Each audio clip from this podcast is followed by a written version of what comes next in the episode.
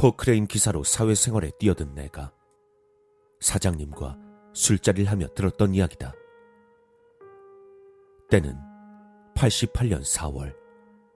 사장님께선 어업에 종사하시던 분이셨고 항구에서 포획량이 가장 많으셨던 항구 왕이었다. 그날도 어김없이 선원분들과 만선의 꿈을 안고 출항을 했고 유독 조류가 심한 곳에서 그물을 내리셨다. 이건 사장님만의 노하우로 조류 때문에 그물이 많이 내려갈 때도 있지만 그만큼 고기들이 휩쓸려 그물에 잘 걸린다고 한다. 하지만 그날따라 그물이 어디로 쓸려갔는지 보이지 않아 한참을 찾아다니는 바람에 평소보다 작업 시간이 늦어졌다.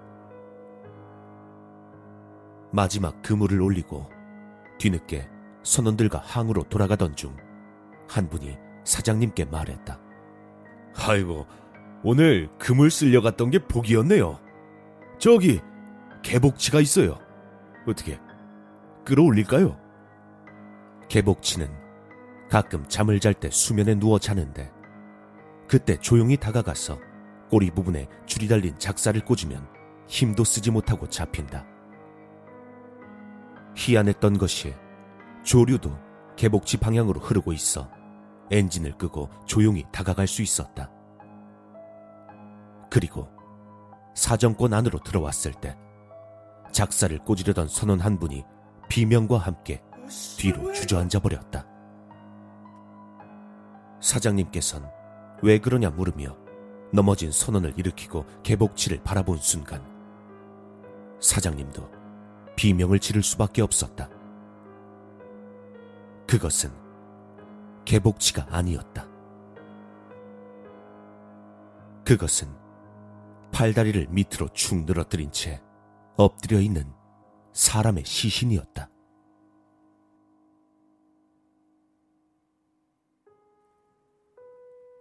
조금 진정한 사장님은 날은 어두워져 가고 신고를 한다 해도 시신을 인양해줄 배가 올 때까지 기다릴 수 없기 때문에 좌표만 기록한 채 항으로 돌아가기로 마음먹었다.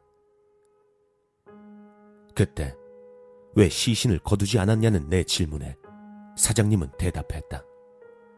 뱃사람들 사이에선 죽은 사람을 배에 싣는 순간 그 배가 운을 잃게 된다는 소문이 있어. 하지만 문제는 거기서 발생했다. 시동을 걸고 전속력으로 돌아가는데 볼일을 보기 위해 배 후미로 다가간 사장님은 다시 한번 주저앉을 뻔했다.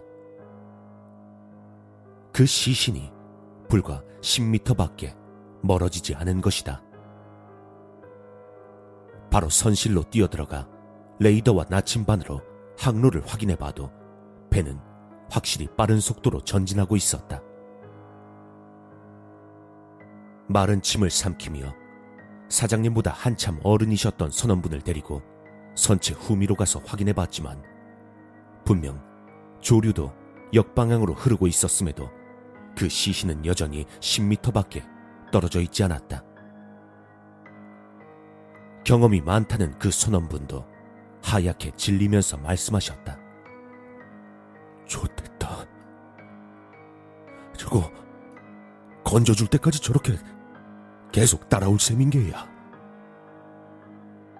사장님께선 그때 온몸에 털이 곤두서고 등골마저 서늘해져서는 선원분께 절대 건질 생각하지 말라며 괜히 화를 내고는 선실로 들어가셨다. 그리고 항구가 보일 때쯤 아까의 그 선원분이 급하게 사장님을 찾으셨다. 배에 있던 모든 분들이 나와 보니 선원분이 말씀하셨다. 우리 정말 운이 좋았던 거야. 저거 봐라. 저거 딴 데로 가고 있다. 사장님이 시신을 바라보니 오징어를 잡기 위해 저녁에 출항하는 선박 쪽으로 시신이 떠내려가고 있었다. 그 뒤에 그 시신이 건져졌는지 어떻게 됐는지는 일부러 보지 않고 안 들으려 애쓰셨다고 한다. 하지만 이상하게도 그때 이후로 포획량이 심각하게 줄어 결국 배를 접고 포크레인을 하시게 되었다고 한다. 그때 자신을 건져주지 않은 사장님을 원망해 그 시신이 저주를 내린 건 아니었을까? 그리고 그 시신은 아직도 다른 배를 따라다니고 있진 않을까? 많은 의문이 남았지만 사장님은 더 이상 알고 싶지 않다고 하셨다.